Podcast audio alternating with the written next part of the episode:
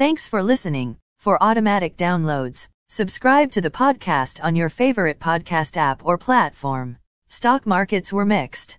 S&P TSX was up 32.54 points to 21,072.2. Dow Jones Industrial Average was down 170.64 points to 36,236.4.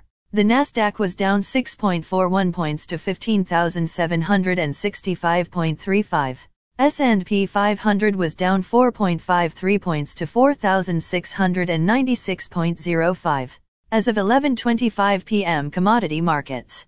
Gold is up $3.20 to $1,792.40. Silver is down 3 cents to $22.15. Crude oil is up 60 cents to $80.07. Copper is up 2 cents to $4.37. Natural gas is down $0 to $3.86. March corn closed at $6.03 and a half.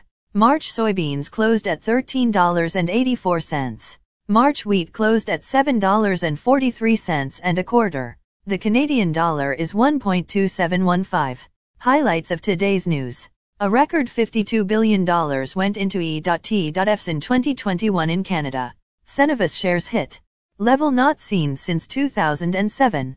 Lumber is up drastically due to supply issues from British Columbia floods nearly 5,000 laid off at Cineplex after Ontario closes theaters.